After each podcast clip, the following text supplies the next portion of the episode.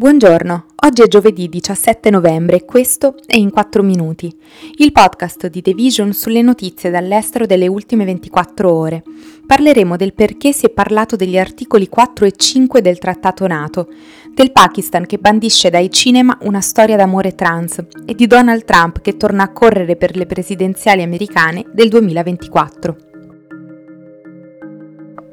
Partiamo dai fatti. Martedì due persone sono state uccise in un'esplosione in una città polacca di confine con l'Ucraina. L'incidente è avvenuto in una giornata di pesanti attacchi russi sul territorio, dopo che il presidente Volodymyr Zelensky, in collegamento video al G20, aveva provato a tracciare le condizioni per la pace. Nonostante le autorità stiano ancora indagando sull'origine e la causa delle esplosioni, la notizia dell'incidente ha portato rapidamente a speculazioni sull'articolo 5 della Nato, quello che afferma che un attacco armato contro uno o più membri in Europa o in Nord America sarà considerato un attacco contro tutti. Poiché la Polonia è appunto un membro dell'Organizzazione del Trattato del Nord Atlantico, un'alleanza militare di 30 membri, un attacco al paese potrebbe segnare un momento cruciale nella guerra tra Russia e Ucraina.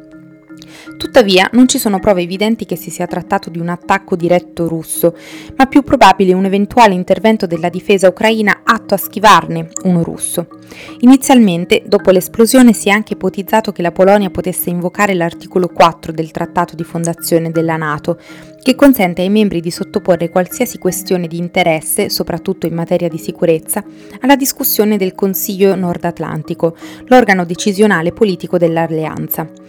A mercoledì non c'era alcuna indicazione che lo avessero fatto, ma soprattutto, secondo i più recenti avvenimenti, è plausibile che si sia trattato di uno sfortunato incidente.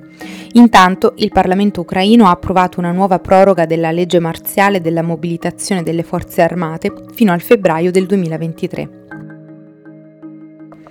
Joyland, un film pakistano che racconta la storia di un giovane uomo sposato che si innamora di una donna transgender, ha vinto un premio al Festival di Cannes di quest'anno ed è destinato a rappresentare il paese dell'Asia meridionale agli Academy Awards del prossimo anno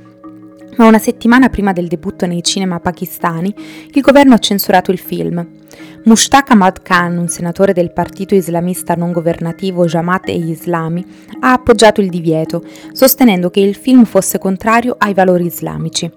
Inoltre ha condiviso una dichiarazione di venerdì del Ministero dell'Informazione e della Radiodiffusione del Paese, secondo cui la decisione è stata presa in seguito a reclami scritti in cui si affermava che il film contiene materiale altamente discutibile e va contro la decenza e la moralità. Il divieto ha immediatamente suscitato aspre critiche da parte del regista del film e degli attivisti per i diritti nel paese, con l'hashtag ReleaseJoyland utilizzato decine di migliaia di volte sui social media a partire da martedì. A seguito dell'indignazione generale, il primo ministro pakistano Shehbaz Sharif ha ordinato una revisione di alto livello del divieto di diffusione del film, facendo sapere che il comitato valuterà i reclami e i meriti per decidere o meno il rilascio del film in Pakistan.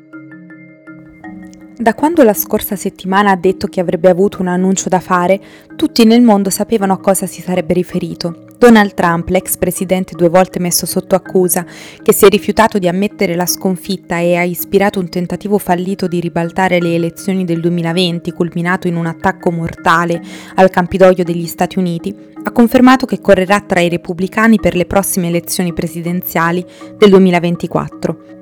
L'annuncio è arrivato dalla Florida, dove è ubicata a casa di Donald Trump, la stessa che tre mesi fa è stata luogo di un mandato di perquisizione dell'FBI per recuperare i documenti che Trump ha preso dalla Casa Bianca, e nel pieno di un momento di vulnerabilità politica per lui, mentre alcuni colleghi repubblicani lo incolpano dei risultati poco brillanti del partito nelle elezioni di midterm della scorsa settimana.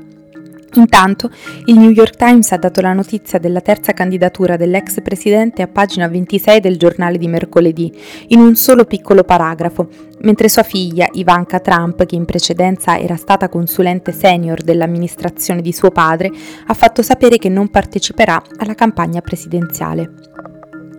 Prima di salutarvi vi ricordiamo la mostra Recycling Beauty di Fondazione Prada, realizzata nella sede di Milano e aperta dal 17 novembre 2022 al 27 febbraio 2023. Questo è tutto da The Vision, a domani!